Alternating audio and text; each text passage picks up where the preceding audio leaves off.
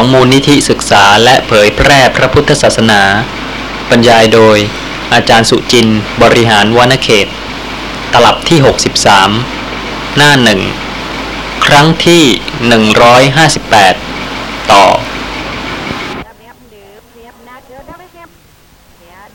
ทุกขอริยสัจจะได้แก่นามธรรมและรูปธรรม ที่เกิดปรากฏ ที่ว่าเป็นทุกข์ก็เพราะเหตุว่าไม่เที่ยงเกิดขึ้นแล้วก็ดับไป ทุกอย่าง เพราะฉะนั้นสติไม่ใช่ไปบังคับให้รู้เพียงบางอย่าง ถ้าสัจจญาณปัญญาที่รู้ในเหตุในผลไม่มี กิจญาณก็มีไม่ได้ เพราะฉะนั้นผู้ที่จะปฏิบัติถูกเจริญสติปัฏฐานถูกจริง ๆ ก็จะต้องเป็นผู้ที่มีสัจจญาณซึ่งอาศัยการฟัง การพิจารณาเหตุผล ในเรื่องของอริยสัจธรรมทั้งสี่ให้ถูกต้องเสียก่อน และจึงจะเป็นปัจจัยให้มีการปฏิบัติที่ถูกต้องเป็นกิจญาณและก็การปฏิบัติที่ถูกต้องก็จะทำให้แทงตลอดสภาพลักษณะของนามธรรมและรูปธรรมได้ เป็นกะตยาน นี่ก็เป็นสิ่งที่จะต้องเป็นไปเป็นขั้นขั้นๆ ข้อความตอนท้ายของสลายตนะวิพังคสุตมีว่า พระผู้มีพระภาคตรัสว่า ก็ข้อที่เรากล่าวดังนี้ว่า ศาสดานั้นเราเรียกว่าสารถี ฝึกบุรุษที่ควรฝึก ยอดเยี่ยมกว่าอาจารย์ ผู้ฝึกทั้งหลายนั้น เราอาศัยอะไรกล่าวแล้วดูกระภิกษุทั้งหลาย ช้างที่ควรฝึก อันอาจารย์ฝึกช้าง สายให้วิ่ง ย่อมวิ่งไปได้ทิศเดียวเท่านั้น คือทิศตะวันออกหรือทิศตะวันตกหรือทิศเหนือหรือทิศใต้ ม้าที่ควรฝึก อันอาจารย์ฝึกม้าขับให้วิ่ง ย่อมวิ่งไปได้ทิศเดียวเหมือนกัน คือทิศตะวันออกหรือทิศตะวันตกหรือทิศเหนือหรือทิศใต้ โคที่ควรฝึก อันอาจารย์ฝึกโคขับให้วิ่ง ย่อมวิ่งไปได้ทิศเดียวเหมือนกัน คือทิศตะวันออกหรือทิศตะวันตก หรือทิศเหนือหรือทิศใต้ แต่บุรุษที่ควรฝึก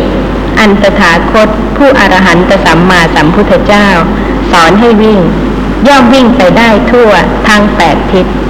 และข้อความต่อไปก็แสดงว่าแปดทิศนั้นคืออะไร ข้อความตอนท้ายมีว่าดูกระภิกษุทั้งหลาย บุรุษที่ควรฝึก อันตถาคตผู้อรหันตสัมมาสัมพุทธเจ้า สอนให้วิ่ง ย่อมวิ่งไปได้ทั่วทั้งแปดทิศดังนี้ ข้อที่เรากล่าวดังนี้ว่า ศาสดานั้นเราเรียกว่า สารถีฝึกบุรุษที่ควรฝึก ยอดเยี่ยมกว่าอาจารย์ผู้ฝึกทั้งหลายนั่น เราอาศัยเหตุดังนี้กล่าวแล้ว พระผู้มีพระภาคได้ตรัสพระภาสิทธินี้แล้วภิกษุเหล่านั้น ต่างชื่นชมยินดีพระภาสิทธิ์ ของพระผู้มีพระภาคแล ข้อความอธิบายในปะปัญจสูทนีมีว่า อาจารย์ช้างฝึกช้าง อาจารย์ม้าฝึกม้า ก็ย่อมฝึกให้วิ่งไปได้ทิศเดียวเท่านั้น แล้วก็ต้องวิ่งกลับมาซะก่อน ถึงจะวิ่งกลับไปสู่ทิศอื่นได้ แต่พระผู้มีพระภาคไม่ต้องให้วิ่งนั่งอยู่ก็ไปได้ทั้งแปดทิศ คือนั่งโดยบันลังเดียว ไม่เอี้ยวกลับด้วยกาย ก็วิ่งไปได้ตลอดแปดทิศโดยกล่าวเดียวเท่านั้น ความจริงเรื่องนี้เป็นเรื่องของฌานสมาบัติ ที่ทรงแสดงไว้ว่า การที่จะฝึกจิตอบรมจิต ที่จะให้ถึงขั้นปฐมฌานทุติยฌานจตุตฌานรูปฌานอรูปฌานผู้นั้นสามารถที่จะกระทำได้ โดยที่ไม่ต้องเปลี่ยนอิริยาบถเลย แต่นั่นเป็นเรื่องของสมาธิ เรื่องของสติปัฏฐาน เวลาที่สติ ซึ่งเป็นอนัตตาเกิดขึ้น ระลึกรู้ลักษณะของสิ่งที่ปรากฏ ไม่ใช่ให้จดจ้องอยู่เฉพาะที่อารมณ์เดียว เพราะฉะนั้นในขณะที่นั่งสามารถที่จะรู้ลักษณะของนามธรรมและรูปธรรมทั้งปวง ทางตาทางหูทางจมูกทางลิ้นทางกายทางใจ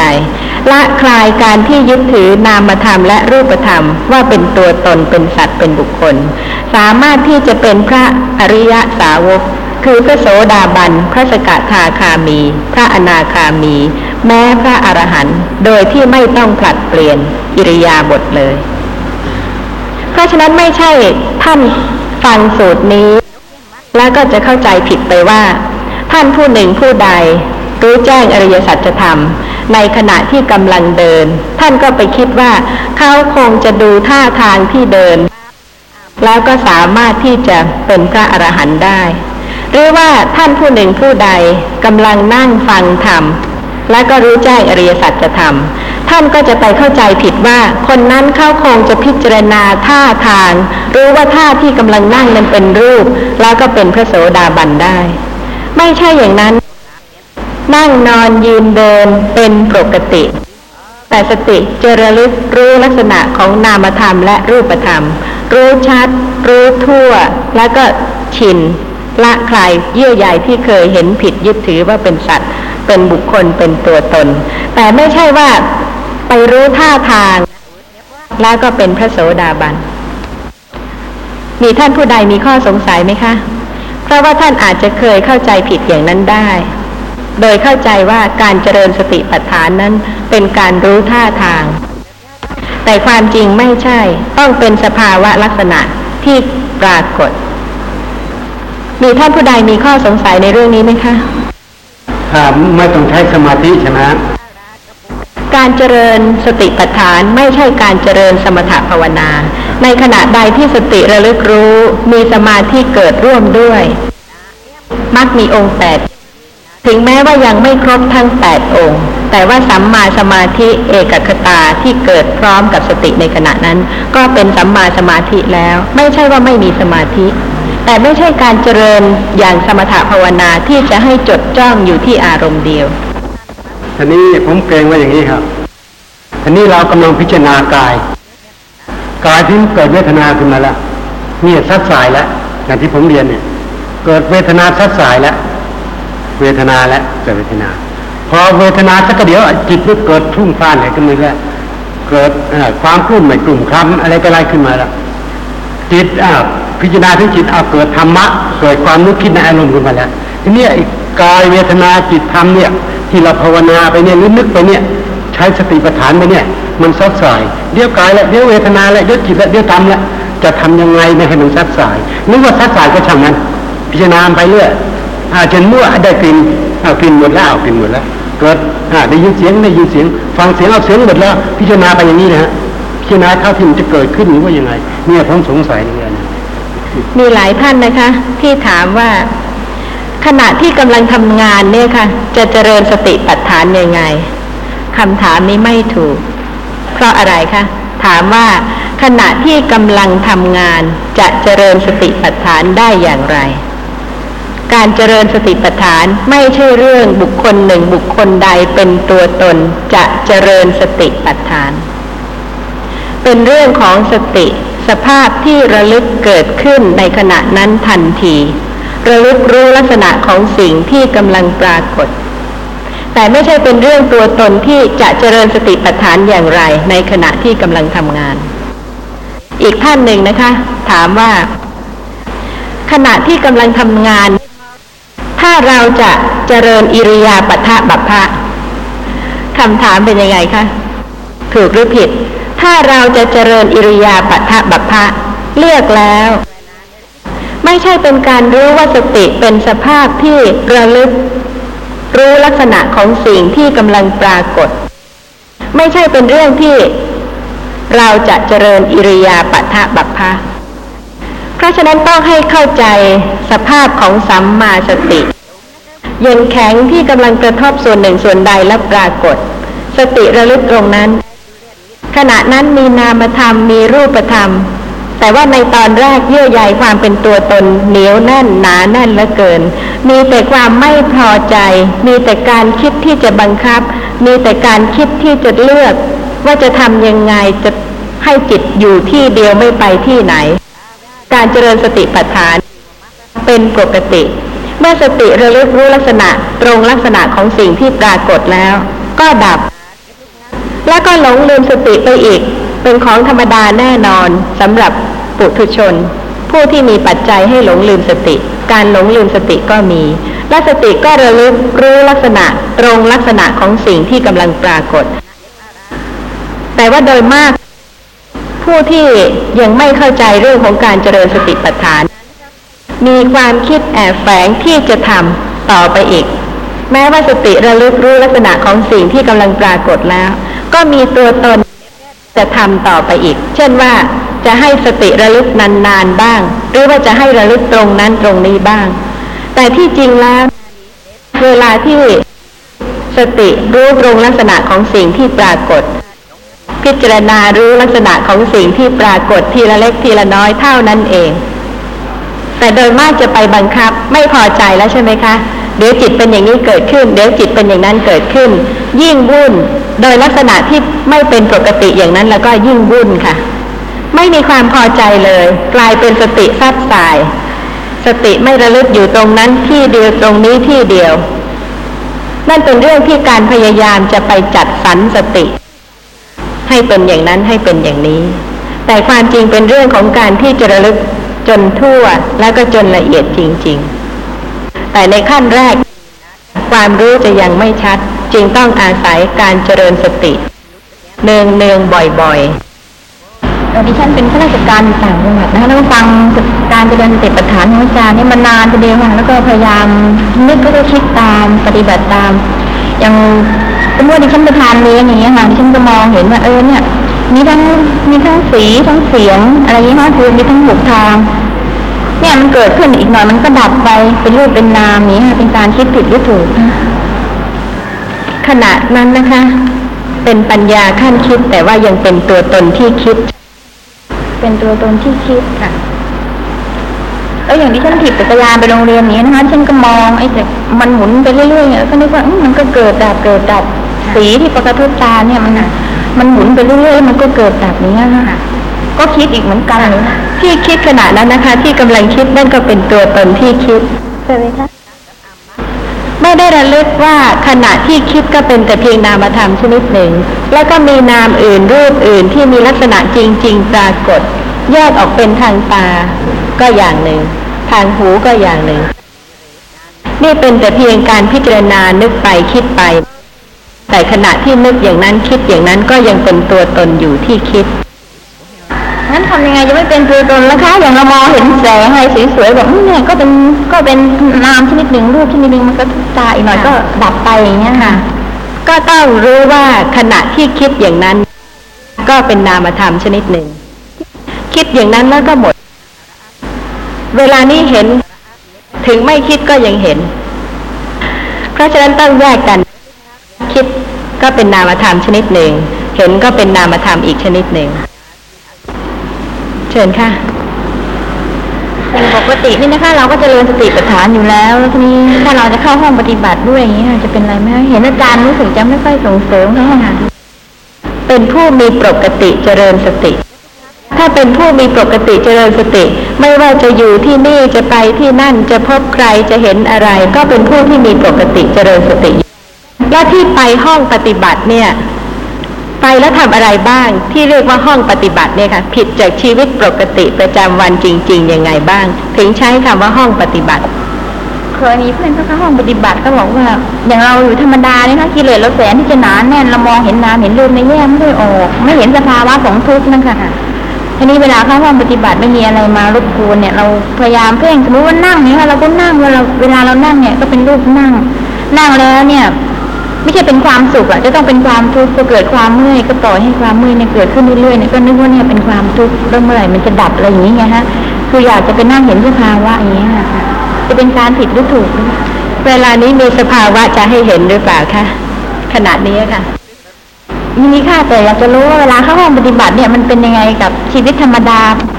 ธรรมดาธรรมดาเนี่ยมันจะผิดกันยังไงอยากรู้สิ่งที่ยังไม่เกิดขึ้น การระลึกรู้สิ่งที่กำลังปรากฏเดี๋ยวนี้ตรงทันทีอย่างไหนจะดีกว่ากัน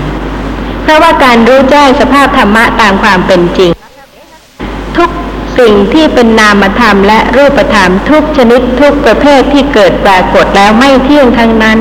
ถ้ารู้จริงต้องรู้อย่างนี้ค่ะ ไม่ใช่ไปรอบางสถานที่บางนามบางรูปหรือว่าบางโอกาส เพราะฉะนั้นการเจริญปัญญาที่จะรู้แจ้งรู้ชัดจริง ๆ ก็คือ สามารถที่จะแทงตลอดสภาพของนามธรรมและรูปธรรมที่เกิดดับในขณะนี้ได้ การที่จะรู้แจ้งสภาพธรรมะที่เป็นของจริง ก็จะต้องรู้จริงอย่างนี้ที่เป็นชีวิตปกติธรรมดา แล้วทำไมถึงจะไม่เริ่มระลึกรู้ลักษณะของจริงที่สะสมมาที่จะเป็นบุคคลนี้ แล้วแต่นามอะไรรูปอะไรจะเกิดปรากฏสติก็เริ่มระลึกตรงลักษณะที่ปรากฏจริง ๆ เพื่อวันหนึ่งจะได้ประจักษ์ความเกิดขึ้นและดับไปของนามธรรมและรูปธรรมเพราะเหตุว่าชีวิตจริง ๆ ของท่านทุกคน อยู่ที่ไหนคะชีวิตจริงนะคะ ไม่ใช่ชีวิตที่สร้างขึ้นหรือทำขึ้นชั่วครั้งชั่วคราวอย่างนั้นก็แปลว่าการเข้าห้องปฏิบัติก็ไม่ได้ประโยชน์อย่างนั้นเหรอคะแล้วจะช่วยอะไรได้บ้างคะเวลาเข้าห้องปฏิบัตินะคะ สติที่ระลึกรู้ลักษณะของสิ่งที่กำลังปรากฏ ขณะนี้ทีละขณะสองขณะเรื่อยไปเนี่ยค่ะ จะช่วยทำให้ปัญญารู้แจ้ง แล้วก็แทงตลอดในสภาพธรรมะ ในชีวิตจริง ๆ ได้ ไม่มีอะไรมาชักจูงให้คลาดเคลื่อนไขว้เขวไป แล้วก็ไม่มีอะไรที่มาพาให้ข้ามจากขณะที่กำลังปรากฏเป็นปกติในขณะนี้ จะไปรู้อย่างอื่นที่ไม่ใช่ปกติในขณะนี้ หรือว่าควรจะรู้ของจริงที่กำลังปรากฏเป็นปกติในขณะนี้เนี่ยค่ะเป็นปัญหาที่จะต้องเทียบเคียง ถ้าเข้าใจเรื่องของการเจริญสติถูกต้องแล้วแล้วก็เป็นปัจจัยให้สัมมาสติเกิดระลึกทันทีบ่อยๆเนืองเนืองๆทีละเล็กทีละน้อย จะไปมีสติมากมายอย่างพระอรหันต์โดยที่ไม่หลงลืมสติเลยสักวันหนึ่งก็ไม่ได้ ที่จะพิสูจน์ได้ว่าละคลาย การยึดถือนามรูปว่าเป็นตัวตน ความเห็นผิดที่ยึดถือนามรูปว่าเป็นตัวตน ได้มากแล้วก็คือว่า แม้หลงลืมสติ ก็ไม่กังวลเดือดร้อนเพราะเหตุว่าเป็นนามธรรมที่อาศัยเหตุปัจจัยเกิดขึ้น และเวลาที่สติระลึกก็รู้ว่าเป็นแต่เพียงนามธรรมที่อาจารย์กล่าวว่าการไปเข้าห้องกรรมฐานเนี่ยไม่จำเป็นและไม่มีอยู่ในพระไตรปิฎก อันนี้ก็ดิฉันคิดเห็นว่าถ้าเปรียบอย่างนี้นะฮะแล้วว่าถ้าตะกี้กล่าวว่าการเข้ากรรมฐาน ก็ไม่ต้องไม่จำเป็นต้องเข้าห้องกรรมฐาน เพียงแต่ให้ระลึกรู้อ่าสติทีนี้คนเราทุกคนเนี่ยย่อมไม่เข้าใจว่าสติเนี่ยมีลักษณะอย่างไร เช่นสมมติว่าบางคนคิดว่าขณะนี้ดิฉันคิดว่า อยากจะไปฆ่าคนหรืออยากจะไปรักทรัพย์ใครคนใดคนหนึ่ง อันนี้จะถือว่าเป็นสติได้ไหมคะ เพราะว่าความระลึกนี้มันก็เกิดขึ้นแล้วที่ในใจ อย่างนี้ค่ะ ไม่ใช่สตินะคะ เพราะว่าสติเป็นโสภณธรรมค่ะ ระลึกในทางที่เป็นกุศล เช่นระลึกเป็นไปในทาน หรือว่าในการวิรัตทุจริต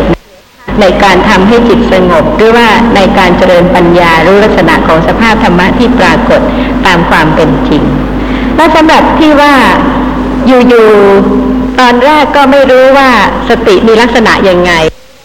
ก็มีความหวังว่าถ้าไปถึงสำนักปฏิบัติ แล้วก็จะรู้ลักษณะของสติทำยังไงมีข้อปฏิบัติอะไร ที่จะทำให้คิดว่าเมื่อไปแล้วข้อปฏิบัติของสำนักนั้นจะทำให้รู้ลักษณะของสติได้ อันนี้ดิฉันก็คิดว่าเปรียบเทียบคล้ายๆ กับการสร้างสถาบันของโรงเรียนโรงเรียนหนึ่งให้เกิดขึ้นมา ถ้าหากเราไม่สร้างโรงเรียนให้เกิดเกิดขึ้นมาก่อนแล้วก็จะสร้างนักเรียนให้มาเรียนในห้องสถานการศึกษานั้นน่ะอ่านักเรียนถ้าไม่เข้ามาศึกษาในห้องเรียน หรือไม่มาพร้อมเพียงตามเวลา แล้วก็มาศึกษาลักษณะของการเรียนตัวหนังสือแล้ว ความเข้าใจหรือการรู้ของนักเรียนคงไม่ได้ประโยชน์อะไรหรอกค่ะดิฉันว่าถึงแม้จะได้ประโยชน์ก็น้อยมากค่ะ อย่างเช่นเพราะว่าปกติคนเราเนี่ย มันก็อยู่ในหลักของปัทภปรมาบุคคลอยู่แล้ว คือว่าเมื่อไปแล้วหวังจะได้รู้ลักษณะของสติ เพราะข้อปฏิบัติอย่างไร เพราะว่าดิฉันสนใจเรื่องข้อปฏิบัติ คือเหตุที่จะทำให้เกิดปัญญา เพราะฉะนั้นเมื่อเป็นปกติฟังธรรมไม่เข้าใจเรื่องลักษณะของสติ แล้วก็หวังว่าพอไปถึงสำนักหนึ่งสำนักใดที่เป็นห้องกรรมฐานสำนักวิปัสสนากรรมฐานจำกัดสถานที่อย่างนั้นแล้วจะเกิดการรู้ลักษณะของสติขึ้นนั้น เพราะเจริญอย่างไร ก็เพราะว่าการศึกษาจากการเรียนปริยัติธรรม หรือได้ยินได้ฟังจากอาจารย์ที่กล่าวสั่งสอนไป ผู้ที่ได้ยินได้ฟังก็เก็บเอาความรู้สึกอันนี้ไปใช้ในเวลานั้น เพราะว่าขณะที่อยู่ดิฉันคิดอยู่ในใจว่าเอออย่างที่อาจารย์บอกว่าไม่จำเป็นต้องเข้าห้องกรรมฐานอันนี้อย่างหนึ่งนะฮะเพราะว่าการไม่เข้าห้องกรรมฐานของบุคคลเหล่านี้ ก็ดิฉันคิดว่าเหมือนกับบุคคลที่ ศึกษาหนังสือเป็นแล้วหรืออ่านออกเขียนได้ดีพอสมควรแล้ว เมื่ออ่านที่นี่ได้อ่านหนังสือออกแล้วจะไปอยู่ที่ไหนก็อ่านออกแต่นี่บุคคลที่ยังไม่รู้จักนามรูปหรือสติสัมปชัญญะดีก็ย่อมไม่เข้าใจเรื่องนามรูป เพราะฉะนั้นดิฉันคิดว่าการเข้าห้องกรรมฐาน ก็เป็นประโยชน์ในการที่จะไปสร้างสติขึ้น อย่างนี้นะคะ เวลาไปสู่สำนักปฏิบัติ มีข้อปฏิบัติอย่างไร ที่จะทำให้รู้ลักษณะของสติ อ่าตะกี้ดิฉันถามอาจารย์นะคะเพราะว่าดิฉันเองก็ไม่ค่อยเขาไม่ไม่ค่อยมีความเข้าใจแล้วค่ะ เพราะว่าหนึ่งจะจะจัดก็อยู่ในประเภทนักศึกษาหรือก็ยังไม่ได้ศึกษาเลย เพราะว่าจะศึกษาก็จริงอยู่จะชั้นเอาอะไรก็ไม่ได้ เพราะว่าอาศัยการได้ยินได้ฟังที่เป็นประจำวันอยู่นี่แหละค่ะ เพราะว่าไม่ใช่เป็นขั้นนักศึกษานะคะอาจจะผิดพลาดก็ได้ค่ะอ่าทีนี้ตะกี้กล่าวว่าการเจริญสตินั้นเจริญอย่างไรตะกี้ดิฉันถามอาจารย์นะฮะว่าเจริญอย่างไร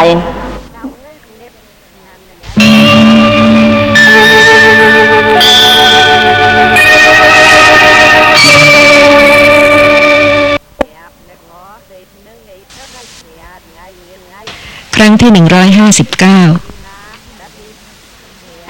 อ่าทีนี้ตะกี้กล่าวว่าการเจริญสตินั้นเจริญอย่างไร ตะกี้ดิฉันถามอาจารย์นะฮะว่าเจริญอย่างไร ถ้าถามดิฉันที่นี่และดิฉันเรียนให้ทราบที่นี่ ก็ไม่ต้องไปสำนักปฏิบัติ ก็เข้าใจได้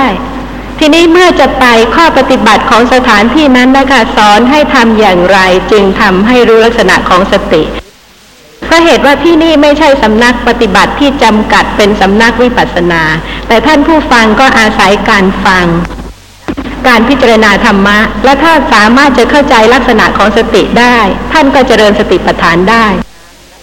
คืออันนี้ก็คิดว่าดิฉันพูดแทนใน